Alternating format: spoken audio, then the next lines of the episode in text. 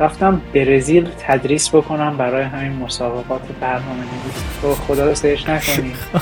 خب هست ویدیوهاش. اصلا نگاه می‌کنم اصلا از خجالت آب می‌شم. اینقدر بد بود. واقعا خیلی بد بود. برای اولین بار تو زندگیم ضبط کردم، ارائه‌مو قبلش تمرین کردم. یه پلیسی سوتی زد و اینا، من نمی‌دونستم با معنی که بعد رفتم همینجوری بعد اون جلوتر اومدم نگه داشت و چی وای نسدی. خیلی سخته پیدا کردن دوست خوب. یه رفرش می‌کنم سایت رو، یکی کنسل کنه مثلا ما بگیم چون مثلا وقتش، وگرنه خیلی دیره. بالاخره ایرانی‌ها هوای همدیگه رو دارن، همونطور که بقیه هم هوای همدیگه رو دارن.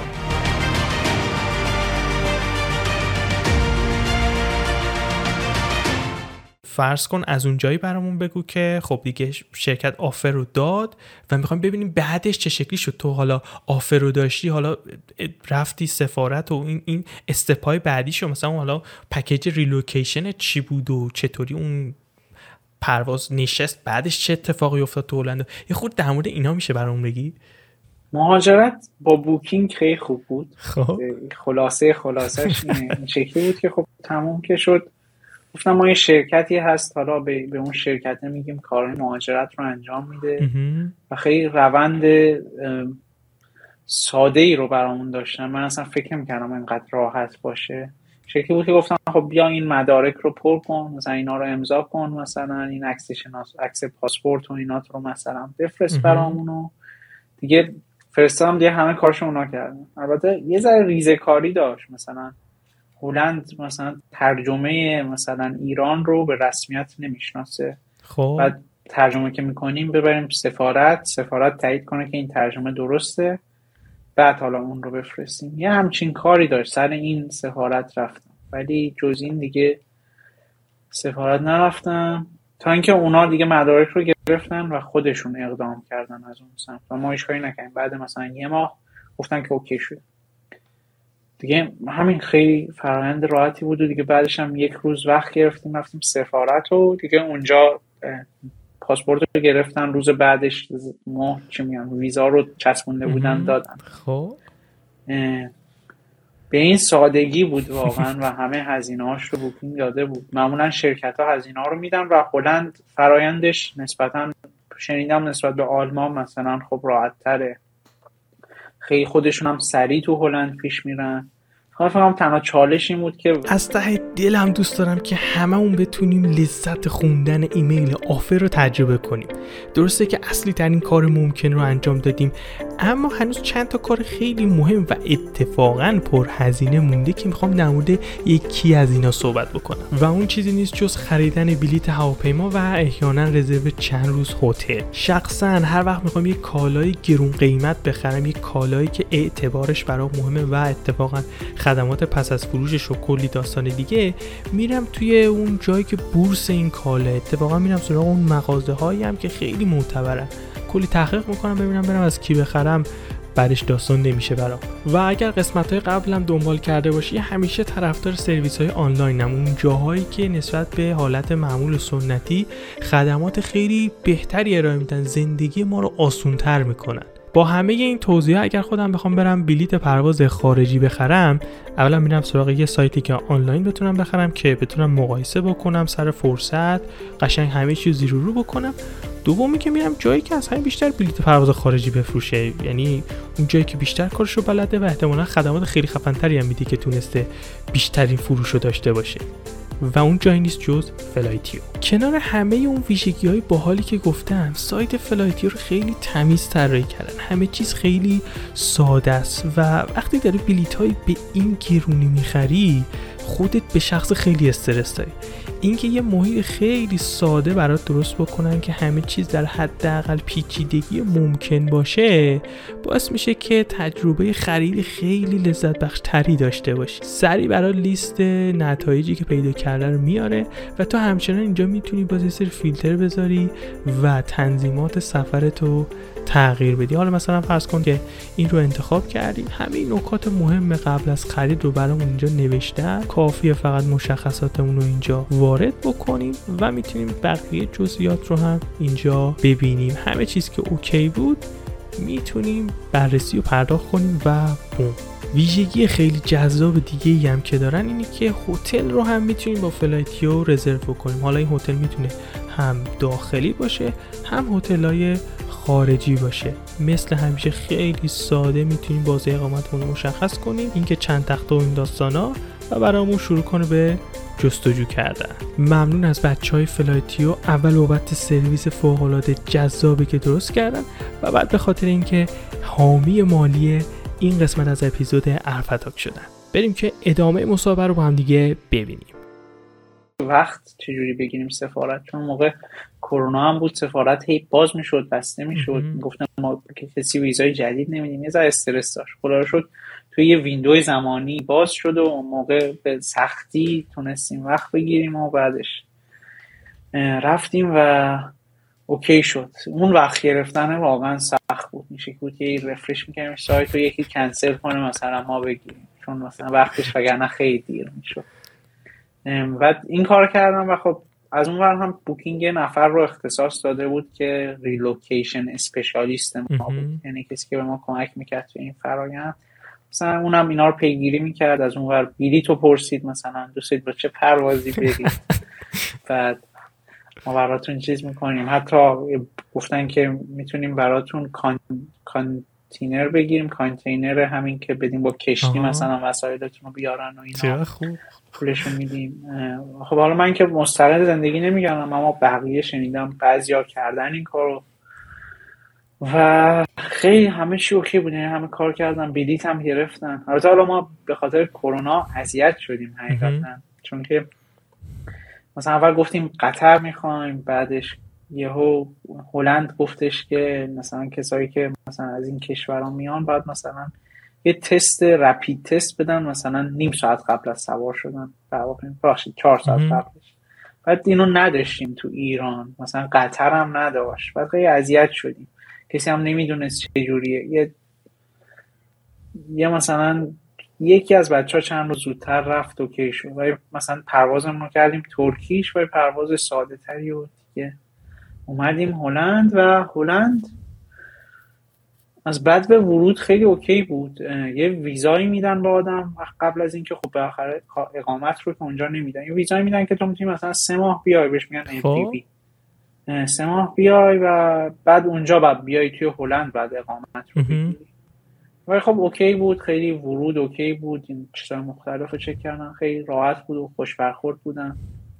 بعدش بوکینگ خب یک جایی رو گرفته بود که یک ماه اونجا باشیم که بتونیم بگردیم خونه بگیریم و اینا خودمون، یعنی جا داشته باشیم و اینش خب خیلی خوب بود، تجربه واقعا خوبی بود که جای هتل آپارتمانی بود، مثلا یه خونه کوچیکی و یا یه اتاق خواب داشت و یه هال و آشپزخونه کوچولوی سرخمی و خیلی خوب بود. منطقه هلند یه ذره خیلی تجربه متفاوتی بود، به خصوص اون موقعی که ما اومدیم زمستون بود و سرد بود. خب سرد بود، سرد یعنی دمایی سرد نبود، سر همین یه ذره عجیب بود، سر باد خیلی سرد.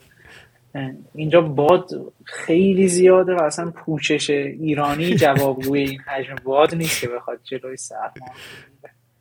خیلی اذیت شدیم و البته اومدیم هم اذیت از این جهت بودیم که کرونا شرایطش بد بود، همه جا بسته بود، فقط سوپرمارکت میشد رفت دیگه، واقعا هیچ کاری نمیشد که صرفا همون تو خونه آدم بد میشست و اینها. یه ذره این سختی ها و دشواری ها رو داشت. الان ها که داریم ما صحبت میکنیم هلند بالاخره باز شده، جای مختلف خیلی هیجان انگیزتر شد، موقع یه ذره دشوار بود و حتی به خاطر سرما اون موقع خیلی سرما بیش از حد شد، برف شدیدی اومد، ما این وقت گرفتن پرمیتمون و اینا عقب افتاد، یعنی همین کارت اقامتمون عقب افتاد، یه ذره بیشتر معطل شدیم تا اینا اوکی بشه و آره یه ذره سر ایران یه ذره اذیت شدیم. و مثلا حالا یه وقت بانک هم داشتیم اومدیم بریم و چون که میخواستیم بریم مثلا بانک که وقت بگیریم، ما با گوگل مپ زدیم که بریم و اون روز چون برف و اینا اومده بود خیلی از این چیزای هم نلازم کار نمیکرد، اما بلد نبودیم چجوریه که، یعنی گوگل میگفت اینو برو، رفتیم مثلا دیدیم تراموا مثلا یه نیم ساعت وایسادیم، دیدیم هیچ کی رد نشد ازش، خیلی چیز عجیب غریبی بود. یا بعداً فهمیدیم که حالا مثلا اینو مثلا بعد از این سایت دیگه ای نگاه بکنی اگه میخوای دقیقش رو شرایط هوا بد باشه یا چیزای خاص باشه مثلا نمیتونیم بفهمیم. یه ذره این چیزاش اذیت کرد، یه ذره روزهای سختی رو رقم زد. اما بعدش خب پرمیت رو خیلی راحت دادن و بوکینگ قراردادش چون که میگن پرمننت بود واسه همین خب اقامت و اینا هم اقامت پنج ساله و اینها خیلی خوب و راحت دادن، بدون مشکل بود ایناش. بعدش بعدش تا الان همیشه احساس خوبی داشتیم، هیچ وقت اذیتمون نکرده کسی، خیلی تبعیض ایجاد ندیم. اینجا آدم ها انگلیسی صحبت میکنن، همه سوپرمارکت اجناس توشون انگلیسی ننوشته روشون متاسفانه، اما جز این آدم ها همه انگلیسی صحبت میکنن و این خیلی خوبه دیگه. فرایندش همین بود، یعنی کارها رو خیلی هاش رو بوکینگ کرده بود و ما تقریبا نفهمیدیم چی شد. و حالا شرکت های دیگه هم کمابیش همین شکل، یعنی شرکتی حالا این کارها رو انجام میده و همه کارها رو اونور انجام میدن، آدم خیلی نیازی نیست بره دنبال چیزی و اینها و خیلی فرایند راحتی بود، خیلی خیلی خیلی راحت تر از چیزی بود که فکر میکرد. من یه سوالی بپرسم، شما خب قطعا اون اول که رفته بودین که کارت اعتباری نداشتین، یعنی پرداخت غیر نقدی فکر کنم نمیتونستی انجام بدین، چی کار میکردین؟ پول نقد برده بودین؟ مثلا اگه میخواستین از آمازونی جایی خرید بکنین یا اوبر مثلا بگیرین چطوری میشد داستان؟ ما پول نقد برده بودیم، مثلا خب خرید نمیکردیم، خودمون غذا درست میکردیم تا اینکه بانک حساب باز بشه و یه پولی بریزیم و شرکت همون اولش حالا یه پولی میداد که از شانس ما خیلی دیر داد. یه تهش یک کمکی از یکی گرفتیم، از یه ایرانی که بود که توی پرداخت خونه کمکمون کنه، چون تو اون لحظه به خاطر همون شرایط آب و هوا نشده بود حساب من باز کنم و بوکینگ پول بده و خیلی هم قبلش سرمایه‌ای نداشتم که بتونم این پول رو بدم. خلاصه یکی کمک کرد و شد، یعنی بالاخره جامعه ایرانی ها اینجا بالاخره هوای همدیگر رو دارن و حالا بستگی به جامعهش داره، اما حتی اون جامعه که حالا من اومدم و خلاصه که شد. اما نقد بود، حالا نقد رو قبول میکنن سوپرمارکت ها که اون موقع فقط خب سوپرمارکت ها هم باز بود. علی چقدر طول میکشه که تو بتونی بری حساب باز بکنی و عملا بهت یه کارت بدن که بدونی هم فرداش مثلا کارت اوکی بکنی؟ طول میکشه به خاطر سیستم مثلا سیستم مالی پیچیده‌ای که دارن یا یعنی اینکه نه سریع بهت میدن همه اینا رو؟ یه سری از این بانک دیجیتال ها هستن که شبیهش تو ایران بلو بانک اومده. خب خب. بلو بانک دیجیتال نیست، یه ذره مایه ها. خب. اونا درجا میدن با آدم ولی خب کارت فیزیکی نمیدن.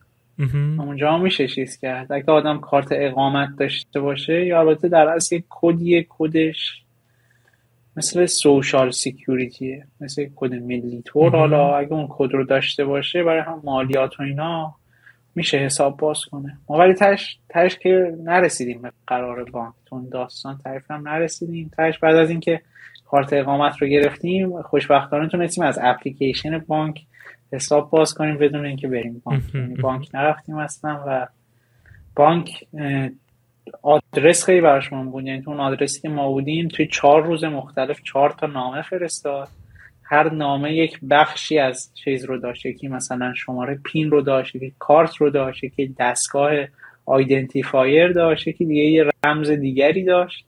بعد چهار روز تونستیم کارت رو فعال کنیم و حساب رو برسیم. چهار روز کاری تو کشید. چهار تا نامه هم میدادن که مطمئن باشه کسی ندزده این اطلاعات رو نتونه چهار روز بتونه این پست رو برداره یکی آخره چیز. بعد الان تو بخوای به یکی توصیه بکنی، همین هلند هم اگر بخواد بیاد و فرض کنیم که بدترین شرایط ممکن براش رقم بخوره، تو پیشنهادت اینه که چقدر پول همراهشون باشه؟ ما فکر کنم دو هزار یورو شاید همراه و کم اومد و کم نیومد. یعنی اگه اقامت اولیه رو دار داشته باشه آدم، حالا برای ما بوکینگ داد بعضی بعضی موقع آدم باید خودش بگیره، بقیهش خیلی هزینه زندگی بالا نیست اونقدر. هزینه اقامت اینجا خیلی بالا، آدم مثلا نفری صد و پنجاه یورو در ماه میتونه زندگی بکنه، حالا مینیمم خیلی ولی ولی میتونه زندگی بکنه. برای همین اونقدر پول نقد نمیخواست و خب ما هم نداشتیم حالا اونقدر صادقانه زیاد. حالا بعضی دوستان بیشتر آوردن، حالا هر کی سبک زندگیش متفاوت، اما اوکی بود اون به اون شکل. تا اینکه حالا شرکت خودش بخواد حالا پول اولش رو پرداخت بکنن که معمولا شرکت‌ها رو پولی تلاش میکنن زود برسونن که حالا بتونن حالا خونه بگیرن یا کارهای دیگه‌شون رو بکنن. همین خیلی پول زیادی نیازی نیست باشه. من بیشتر سوالم برای این شد که مثلا فرض کن که همون داستان خونه و اینا رو آدم بخواد اوکی بکنه، چقدر همراهش باشه، مثلا میتونه خیالش راحت باشه که اگر هم مثلا شرکت دیر داد و این داستانا اوکی با مشکل نداشته باشه بتونه هندلش بکنه. خونه زیاده این شکلیه که اینجا اگه آدم بخواد خونه بگیره یه مبلغ پیش رو اندازه دو یا سه ماه اجاره خونه میگیره و بعد اجاره خونه متوسط شاید مثلا توی آمستردام چون خیلی شهر گرونیه مثلا هزار و پانصد یورو باشه. اوه. و مثلا اینو پیش میگیرن با اجاره ماه اول مثلا ما پنج هزار خورده‌ای بعد پول میدیم. عدد عدد کمی نیست. حالا که میتونه داشته باشه. اما خب حالا بقیه بچهای ایرانی هم کمک میکنن دیگه توی این شرایط، چون که من دیدم کسی رو که پول رو داشته اما خب حسابش نرسیده حسابش نرسیده تا موقع باز بشه. و و من یه سوالی بپرسم، اه خب اه اه یعنی میخوام ببینم خب این مبلغی که با حقوق اولی که به آدم میدن که جور نمیشه، خب یعنی اینقدر نمیمونه برای آدم که بخواد مثلا پول پیش خونه بده. پلن چیه؟ معمولا چی کار میکنن؟ همه با خودشون مثلا این پول پیشه رو میارن یا چند ماه مثلا میرن توی یه جایی مثلا چه میدونم مثل Airbnb اینا مثلا هستن که اون پول اوکی بشه؟ پلن برای کسی که این پول رو از ایران مثلا یا کشور مادرش نمیتونه بیاره چیه؟ چیکار باید بکنه اقامتشو؟ من اون دو تا شرکتی که دیدم، یعنی هم بوکینگ هم دیتابریکس، جفتشون یه پولی میدادم به اسم همین ریلوکیشن بونس. بوکینگ یعنی پنج هزار یورو میده برای اینکه در جا بهت میدیم پول، یعنی بونس مخصوص جابجا شدن. این خیلی جای اون رو میگیره. فکر کنم اکثر شرکت ها میدن ولی اگه نده ندن دیگه واقعا دشوار. آدم باید حالا یه جوری بیاره یا قرض کنه، چون بالاخره پنج هزار تا هم خب حقوق آدم لزوما، یعنی مگر اینکه توی شرکت‌های بزرگ باشه مثل بوکینگ یا چیز مثلا رولش بالا باشه حقوقش خیلی راحت بالای پنج هزار یورو نیست مثلا. و خب بخاطر زندگی هم خرج داد. آره و باید آره حواسشون باشه. این یعنی آره این خرج اولیه برای خونه وجود داره. من نمیدونستم مثلا یه همچین پیش اجاره‌ای وجود داره. خب پس این نکته مهمی بودن یا نمیدونستم. اوکیه. آقا بریم در مورد زبان صحبت بکنیم. یک کوچولو اپیزود قبلی در موردش صحبت کردیم ولی بیای خورده عمیق‌تر صحبت کنیم. اولا از این که تو ایران که بودی زبانت چطوری بود؟ من ایران که بودم زبانم خوب بود نسبتاً، چون کلاس زبان میرفتم به خاطر مامان بابایی که بچه‌هاشون زبان می‌ذارن اصلا چه زبانم بد نبود. خب زبانم خیلی هم خوب نبود، به خصوص گفتم توی اپیزود قبلی هم که خیلی لهجه ایرانی دارم و دوست داشتم که نداشتم. ولی خب زبانم بد نبود. و حالا بالاخره توی همین مسابقه‌های جهانی شرکت کرده بودم و اینها، بالاخره حالا یه تجربه صحبت کردنی هم با بقیه داشتم. من تا یه نقطه عطفی داشتم که من پارسال نه پیارسال رفتم برزیل تدریس بکنم برای همین مسابقات برنامه نویسی. همین کسایی که میخواستم مسابقه جهانی برنامه نویسی دانشجویی برم از همون قاره لاتین امریکا اونجا رفتم تدریس بکنم. خیلی به نظرم خیلی فاجعه بود. حالا سرچ نکنید تو یوتیوب، تو خدا سرچ نکنید. خب هست ویدیوهاش، اصلا نگاه میکنم اصلا از خجالت آب میشم، اصلا اینقدر بد بودم، واقعا خیلی بد بودم. واقعا یکی از به نظرم واقعا خیلی تجربه بدی بود، یکی از بدترین تجربه هم بود. یعنی خیلی سختی کشیدم و آره اون موقع برام این نقطه عطفی بود که علی تو واقعا باید تو زبانت خیلی کار کنی. یعنی پیار سال بود و از اون موقع خیلی آروم آروم، یعنی یکی دو ماه بعدش سرم خلاص‌تر شد که کلاس زبان میرفتم. چون کار میکردم حالا وضع مالی بد نبود، کلاس زبان یعنی خصوصی طور ولی کم میرفتم، مثلا یک روز در هفته. آره این کار رو میکردم که زبانم بهتر بشه، به خصوص بتونم بهتر حرف بزنم و اینها، به خاطر همون تجربه خیلی بدی که داشتم. حالا بخاطر تونستم اون موقع هم حرفم بزنم ولی خب اصلا خوب نبود با استانداردم. الان یعنی بعد از اون کلاس ها به خصوص خب خیلی بهتر شدم و الان هم اومدم اینجا بالاخره کار انگلیسی دیگه خیلی چندان چندین برابر بهتر شدم، اما اون باعث شد که خیلی جدی‌تر باشم. یعنی زبان احساس میکنم که مهمه تر از صورت بخیر ارتباط برقرار کردن آدم روی این که چه تأثیری رو بقیه میذاره خیلی اثر داره و آره خلاصه به این شکل وقت میذاشتم روی زبان و گفتم برگردم دوستم بیشتر حتی وقت بذارم. ببین این هفته یه جلسه تو برای چه مدتی اینو میرفتی؟ بکنم شیش ماه اینا حداقل شد و هدفم این بود که خب بتونم بهتر انگلیسی عادی صحبت بکنم، روزمره صحبت بکنم. این روز من گرامر به اون شکل مهم نیست، بیشتر صحبت کردن مهم بود و فلوئنت بودن. اما تلاش میکردم و خب از یه موقع هایی که خب تو مصاحبه بودم هم یه ذره معلمی که داشتم حالا نکته های مصاحبه اینا میگفتیم، بعضی از نکته هایی که گفتم رو معلمم بهم گفته بود در مورد اینکه چجوری خودتو خوب پرزنت بکنی و اینها و آره این این کار رو میکردم و خب به نظرم اثر مثبتی داشت واقعا، چون مصاحبه هم به خصوص چیزیه که توش درسته تست تافل نیست اما بالاخره آدم باید بتونه خودشون نشون بده. زبانش آدم خوب نباشه چیز انگاری قطع شده، اصلا نمیتونه سریع حرفش رو بزنه برسونه. دقیقاً در مورد لهجه گفتی یه چیزی خیلی من شش ماه پیش بهش برخوردم. یه کانالی توی یوتیوب هست اسمش الکترو بومه، بعد نمیدونم میشناسی یا نه ولی کاناله نزدیک به سه چهار میلیون سابسکرایبر داره و یک مهندس الکترونیک ایرانی به اسم مهدی اینو داره هندل میکنه. این خیلی خوب حرف میزنه اما به شدت لهجه فارسی داره، یعنی اصلا یعنی تو پنج ثانیه اول کاملا میفهمم و من حس میکنم مثلا از عمد این کارو یه جورایی میکنه چون غیر عادیه. مثلا این طرف فکر کنم نزدیک به ده ساله که مهاجرت کرده، مثلا عجیبه که مثلا اینطوری حرف میزنه. و تو اپیزود قبلیش هم با یکی از بچه‌ها که کانادا بود صحبت میکردم و اینطوری بود که من یه بار با یک که نیتیو بود صحبت میکردم و اینطوری بود که لهجه چرا فکر میکنی لهجه بده؟ ما اصلا افتخار میکنیم که آدمای مختلف با لهجه‌های مختلف کانادا هستن، لهجه داشتن خیلی چیز شیرینی و این داستانا. و من اینطوری بودم که شاید واقعا هم اینقدر که ما روش فوکوس میکنیم خیلی چیز بدی هم نیستش این لهجه. خوب لهجه نیتیو باشه ها ولی خیلی چیز یعنی حس میکنم خیلی چیز مهم نیست برای اون کشورهایی که مهاجر پذیرن.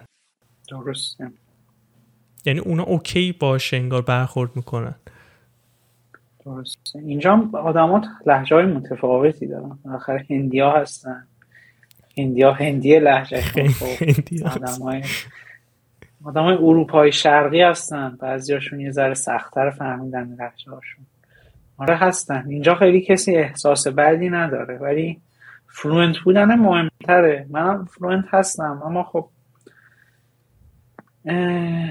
بالاخره چیز دیگه، من هنوزم با اینکه هستم ولی خب احساس میکنم که گاهی اونقدر نمیتونم خوب باشم که مثلا این نیتیو میتونه باشه، به خصوص مثلا وقتی قرار باشه ارائه بدیم. من یه بار یه ارائه میخواستم بدم، اره اولین بار تو زندگیم ضبط کردم ارائه اما قبلش تمرین کردم ضبط کردم صدای ضبط شدم میشم تا حالا این کار نکردم و واقعا خیلی خیلی راضی نبودم و آره به نظرم البته خیلی پذیرفته شده و یعنی آدما میپذیرن و البته تغییرش هم به نظرم کار سختیه چون که آواهای آدما خیلی به زبون نیتیوشون برمیگرده، مثلا به چه شکلی فاصله میذاریم و مثلا چه جوری آوا رو بیان میکنیم. حرفت رو قبول دارم. یعنی بازم یعنی کسی میشناسم که یه استاد کامپیوتری بود، مثلا میدم این واقعا صحبت میکنه، روون صحبت میکنه، واقعا ایرانی، واقعا ایرانی. بریم یه خورده در مورد تنهایی و غم غربت و این داستانا صحبت کنیم. اون اوایل که رفته بودی این حال و هوای روحی اینا چه شکلی بود و اصلا چیکار کردین هندلش کردین یا اصلا نتونستین؟ چه چطوری بود داستانش؟ بالاخره اینجا خیلی تنها شدم، چون قبلش خیلی آدم اجتماعی بودم، خیلی با آدمای زیاد در ارتباط بودم، این ور اون ور می‌رفتیم و من اینجا یه ذره اذیت شدم. این حقیقت تلخ اینه که خب اینجا خیلی آدم ایرانی کمتره، به خصوص مثلا شاید نسبت به کانادا توی رنج سنی منم کمتر باشه، چون آدما کاری اینجا تازه دارن میان، هنوز اونقدر کاری اونقدر زیاد نیستن. مهاجرای یعنی قدیمی‌تر بیشتر اینجا ایرانیان و هم دانشجوی ایرانی هم جدیدانا داره بیشتر میشه و قبلا اونقدر زیاد نبود. واسه همین رو خیلی احساس تنهایی میکنم. این از دوستان از دوستان نزدیکم هیچ کی اینجا نیست و آره غم تنهایی هم بود، به خصوص کرونا هم بود، سر کارم نمیرفتم و واقعا دشواری داشتم. آره اینطوری بود و بعدش حالا یه ذره حالا با ایرانی ها بعضی هاشون بیشتر رفیق شدیم. ایرانی هایی که تو بوکینگ هستن یه زوج ایرانی دیگه بودن که ما با هم اومدیم بوکینگ، خب تقریبا نه چند روز زودتر از ما اومدن، با اونا خیلی رفیق شدیم دیگه. آره یه ذره چند تا دوست ایرانی پیدا کردیم، دوست خارجی، ولی خیلی سخته پیدا کردن دوست خارجی. اینو میتونم به عنوان چیز بگم که آدم‌ها بالاخره خیلی تو فرهنگ خودشون آمیخته شد و دوست خارجی پیدا کردن خیلی با گرم گرفتن با یه همکار متفاوته، چون دیگه با دوست خارجی لزوما خیلی زیاد حرفی نداری بزنی. من شاید فقط بگم که فقط یه یه نفره که بگم که من رابطه غیر کاری با طرف دارم و دوستیم، اونم سر اینه که جفتمون میریم سعی نوردیم، طرفشون سعی نوردیم، میریم من بهش پیام نم رفیق شدیم و اینا، بعد دیگه خیلی هم خفنه به من کمک میکنه میریم. حالا اونه مثلا همین فقط همین یک نفر رو توی این نه ماه میتونم بگم که رابطه غیر کاری باش دارم، دیگه هیچ کسی دیگه نبود. با تیممون الان خب باز شده، میرم شرکت و اینها، گرم میگیرم، صحبت میکنیم. اینطور که من تحقیق کردم خیلی آدمای گرمی ان، درسته؟ نه آدمای شاد و خوشحال اینا خیلی یوبس نیستن، این شکلی بهتر بگم خوبن. حالا تو بوکینگ هم خب حالا آدما اکثرا مهاجرن، بازم کمتر یوبسن، خیلی خوش میگذره اتفاقا بعد کار و اینا. به خصوص الان باز شده، تازه باز شده نسبتا مثلا دو ماه شرکت شد اختیاری باز شده، اونم اجباری نه. حالا میریم یا مثلا توی شرکت صحبت میکنیم موقع ناهار و اینا. احساس تنهایی نمیکنم ولی خب با کسی اونقدر نتونستم دوست بشم، جز همون یکی که توی همون یه ورزش مشترکی بود. کلا میگن آدم باید دوستیاشو بیشتر از یه هابی مشترکی به آدم‌ها پیدا کنه و وگرنه خیلی راحت نیست، مثلا همینجوری یکی نمیاد با آدم دوست بشه، واقعا آدم باید براش تلاش کنه. تا من احساس میکنم بد نیستم تو روابط اجتماعی واقعا، ولی سخت و دشواره. تازه میتاپ و اینا هم یه میتاپ هم رفتم از این یه سری یه سایتی هست میتاپ دات کام. حالا آدما میتونن میتاپ بزنن که بیایم مثلا جمع شیم، مثلا آدما دیگه چیز صحبت کنیم، اونجا هم شاید جای خوبی باشه که آدما با هم دیگه آشنا بشن. تا حالا میتاپ مخصوص مهاجران نرفتم ولی از اونها زیاد هست. یه میتاپ در مورد زبون برنامه‌نویسی راست حالا رفتم، تا این بازم احتمالاً میرم دیگه ولی نرفتم. اه من اه با مهمون قبلیم که صحبت میکردم شاپیفای کار میکنه و توی کاناداست، بعد گفتش که گفتش که من از این پروسه‌ای که کانادا تبدیل به یه جایی بشه که اگر من برگردم ایران دیگه دلم برای اونجا تنگ میشه، گفت این پروسه سه سال طول کشیده و سال اول سال خیلی سختی بوده، یعنی مثلا ما هیچی نه دوستی داشتیم نه فرهنگشون آشنا بودیم.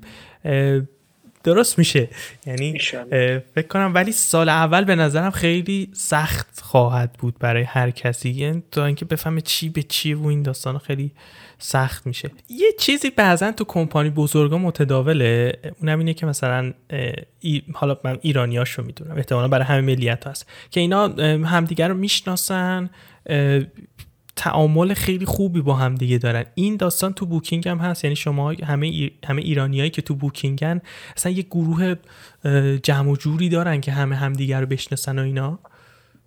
یه بیست نفری هستن، حالا شده بیرون بریم، حالا بودن همه از بوکینگ نبودن، حالا یه ذره جمع بزرگتری مثلا کامپیوتری تر، ولی خب تو هلند بوکینگ هم ولی آره داره، مثل که قدیما بیشتر برنامه داشت. بازم من زمان کرونا اومدم و چیز نبوده، خیلی خب کسی جایی نرفته، ما خب گروه داریم، بچه‌ها سوالاشون رو میپرسن، حالا صحبت میکنن در مورد چیزهای مختلف. بالاخره ایرانی‌ها هوای همدیگر دارن، همونطور که بقیه هم هوای همدیگر رو دارن. بالاخره روسا روسا مثلا، حالا هر کشوری به نوع خودش. ایول.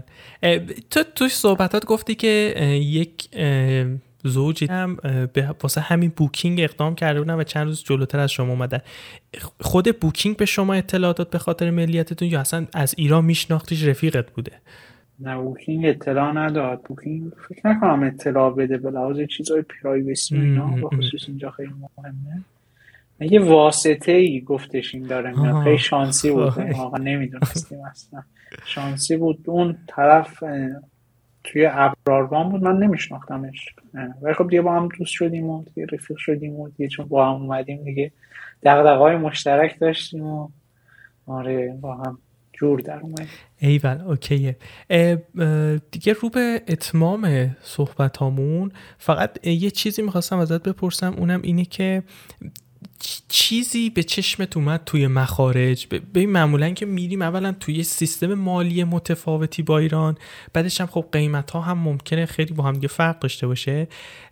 چیزی به ذهنت اومد که خیلی فرق داشت و اصلا اون اولا کلا گیج بودی که چی کار باید بکنی و اینا تو مخارج خرید کردن و این داستانا؟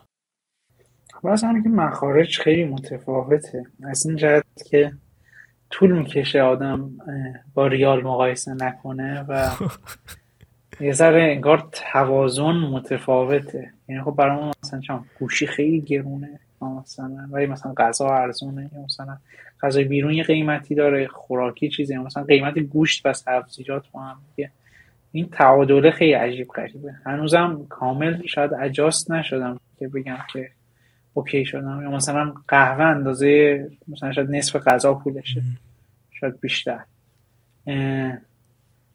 و اینا مثلا خوب یه ذره عجیب غریب بود که اذیت شدم. چیزای دیگه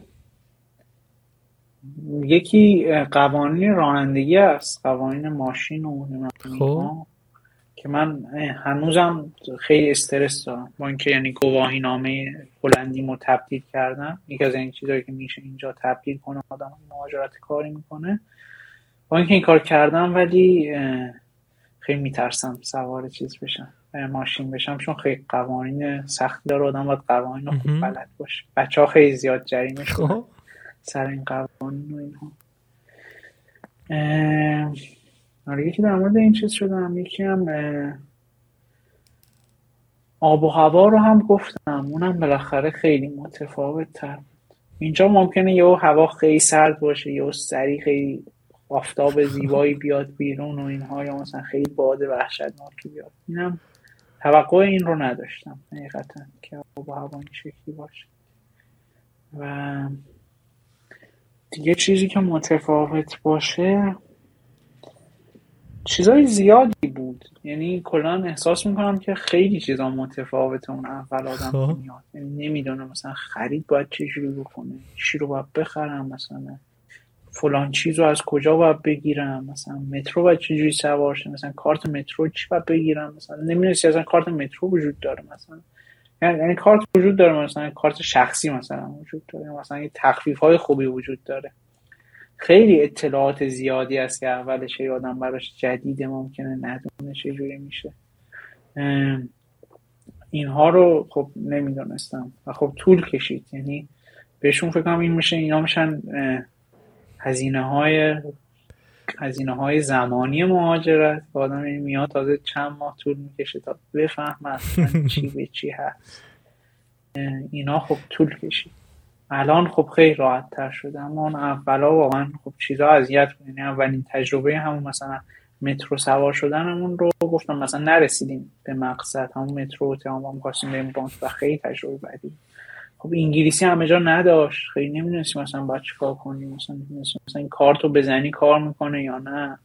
خیلی واقعا تجربه دوشوار و پیچیده و آره. ما خب بعد چند ماه اینا خب اوکی شد، گرفتیم و اونم که ایرانی نداشتیم که خیلی نزدیک باشه بهمون، اینا رو بگم خیلی تاثیر داشت. اگه می‌داشتیم خب یکی بهمون زودتر میگفت اینا رو، راحت‌تر بود. اگه کسی میاد، اگه دوستی داره، آشنایی داره، آره سریع‌تر با یه ایرانی جور بشه که آره اون ایرانی هم حوصله داشته باشه کمکش کنه، احساس می‌کنم خیلی خیلی میتونه سریع بکنه کار.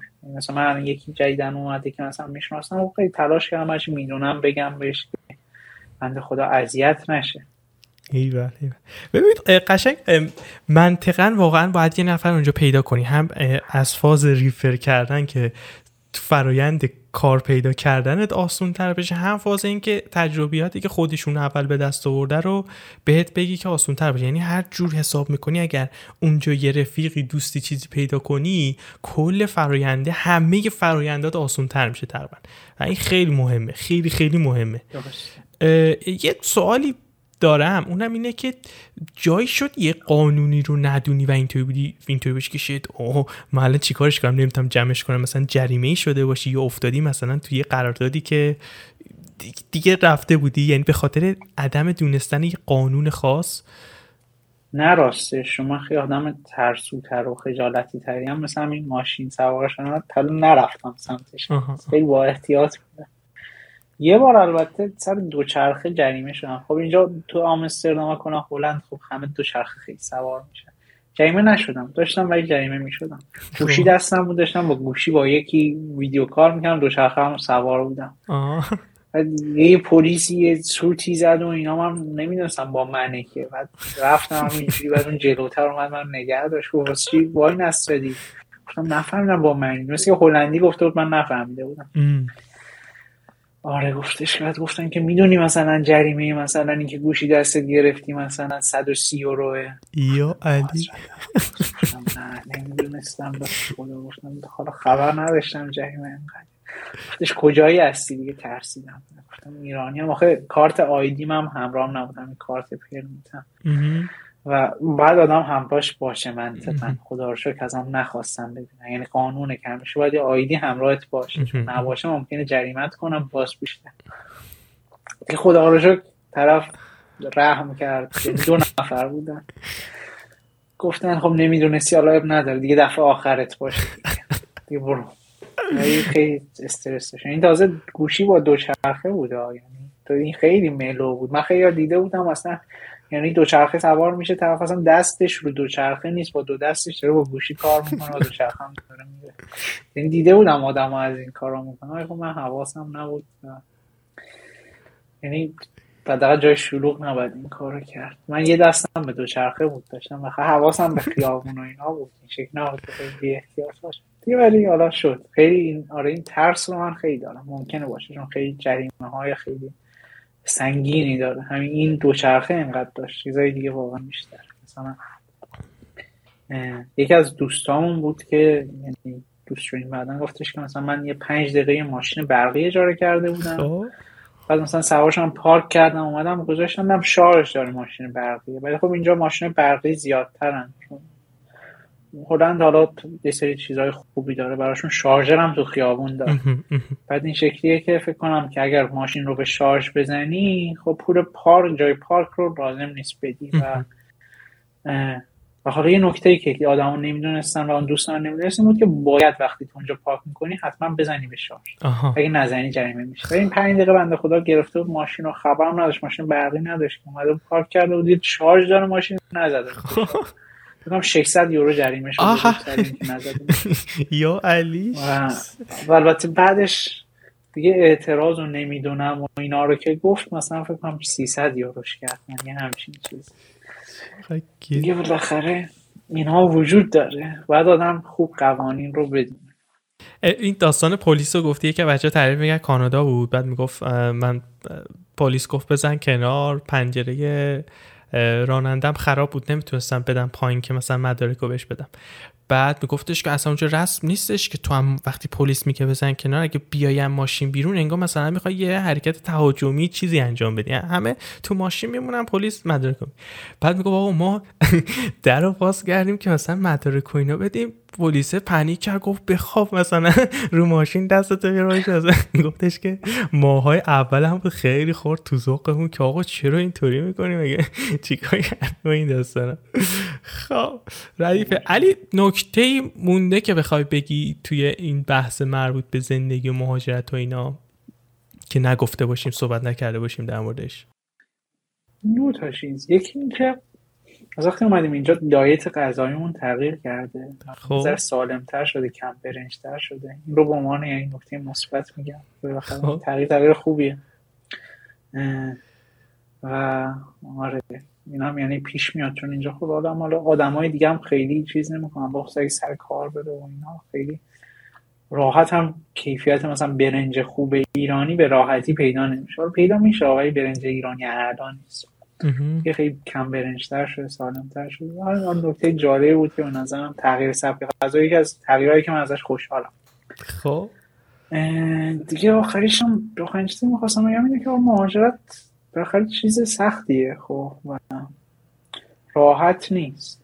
برای من این شکلی بود که بیشتر خب بالا رفتیم و شد، اما خب یعنی بالاخره فشار خود مهاجرت هست و آدم تغییر میکنه نسبت به قبل خیلی چیزاش. حالا اینکه آدم چقدر تغییر میکنه و چقدر به کالچر اونجا نزدیک میشه به نظرم بستگی به خود آدم داره. بعضی آدما خیلی چیز میکنن، خیلی خودشون نگه میدارن، تلاش میکنن خیلی همونجوری که بودن باشن همه چیشون. خب خب آدم‌ها اینجا خب متفاوتن. اگه بخواد آدم وارد فرهنگ اینجا بشه باید خیلی پرواکتیو تلاش کنه که بتونه اون تغییر رو بکنه. و خب تغییر سخته، اما خب تغییر تهش ولی میتونه نتیجه چیز خوبی داشته باشه. همین رو می‌خواستم. ما این ما داریم, ما داریم تلاش میکنیم. هنوز خیلی آخه خودمون پروسه می‌کنیم. ردیفه.